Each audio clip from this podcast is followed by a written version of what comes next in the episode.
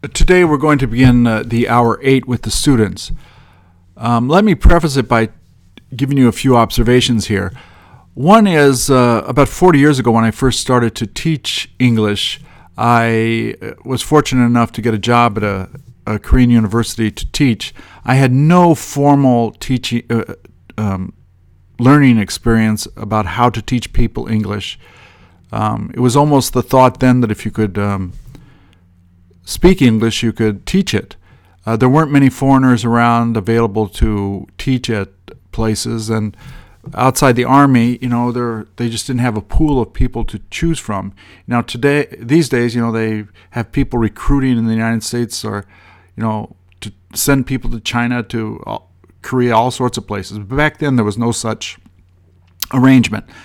Um, so I, when I began to teach, the only thing I felt threatened by, to be honest with you, was grammar questions. As I mentioned in hour seven, you know, I in grammar school when I learned grammar, I thought it was the most boring thing in the world. I couldn't understand why they were teaching me it, and um, but yet I faced these first year college students who had you know six, seven, eight years of uh, English education in schools, hundreds of hours at you know language institutes. They knew grammar inside and out. Um, I didn't know grammar. Grammatical terms I wasn't even that familiar with. So I never ever got into a grammatical fight with anybody. If they brought up grammar or if they said, why do people say I feel like verb ing, why not feel I feel like to go there?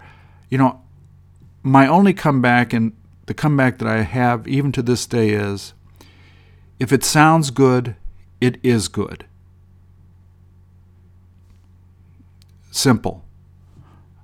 I would never get in a grammatical argument with anyone. It wasn't worth it. They knew the grammar better than I. But I do know as a native speaker if something sounds good. So, you know, that, that was my strength. So I play to my strength. If it sounds good, it is good. You know, end of sentence. And uh, after that, you'll get very few grammatical questions. Um, so that's one thing. The second thing I wanted to mention to you, make you aware of, that in all of these review sections that you see here, um, you see I have the PDF, which is the verbatim of what is in the video. But in the video itself, itself, I've manually gone through each of the videos to put in captions. And captions usually people associate it with when people speak, they have the words there, and then if there's any um, silence, then nothing happens. So I would ask a question, what do you say? And what do you say would come out on the screen. In my videos, uh, I leave them a chance to either repeat or answer the question. After I ask the question, until the next question comes up, I have uh, manipulated the caption so that the caption stays up that whole time. So the student who needs the captions initially as a crutch to help them, you know, get get up to speed on listening to things, it's a great help for them. So all of the videos that you'll see in here, except the teachers' videos, um, will have captions that run the full length until the next question is asked. Um, back to our patterns guides for this um, um, hour. Um, we've gone to the first seven. Once again, the first 10, 15 minutes at this point, we're asking them questions. Asking them questions, they're repeating it, they're answering it. You jump around a lot to make sure that they're they're you know they're not cheating in any way, and there's no way they can cheat. I mean, you're asking random questions. Um, once again, they don't have pencils in their hands. They're not looking at a book. They're just looking at you, and the art of listening develops into an art of speaking. So, uh, initially, the teachers may find this a bit um, hard to do, but after a while, it becomes second nature, really, and quite easy. Uh, today we're going to study these patterns. Let me go back. This is the um, PDF that I print out and give the students. Once again, they can keep these. You know, they get one PDF printed each class, and they can keep these in um, plastic um, sheets that keep them um, looking good.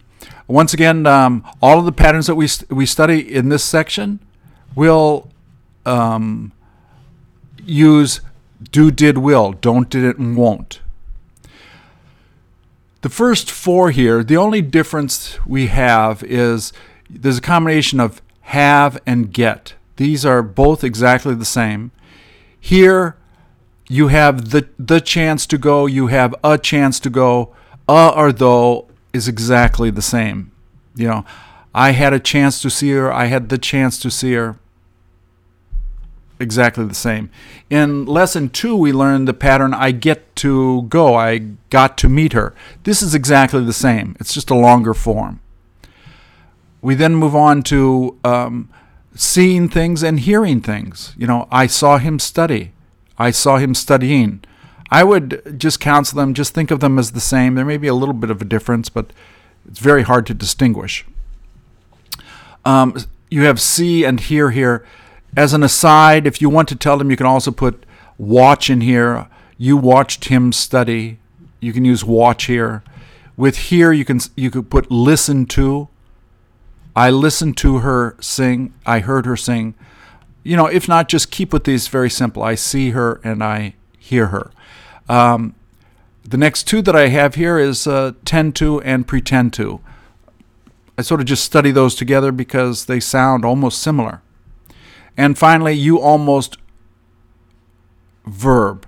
Did you almost go? Almost always ha- is almost always is using the past tense. Did you almost meet her?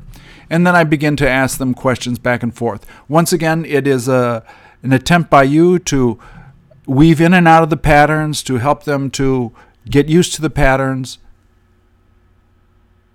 become comfortable with them. And then after you do these, I would then mix them in with the first seven patterns. Just, you know, they're coming to learn conversation skills from you, not reading or writing skills. So spend the class speaking. Hopefully, most of the time, they're speaking as much as you're speaking. Thank you.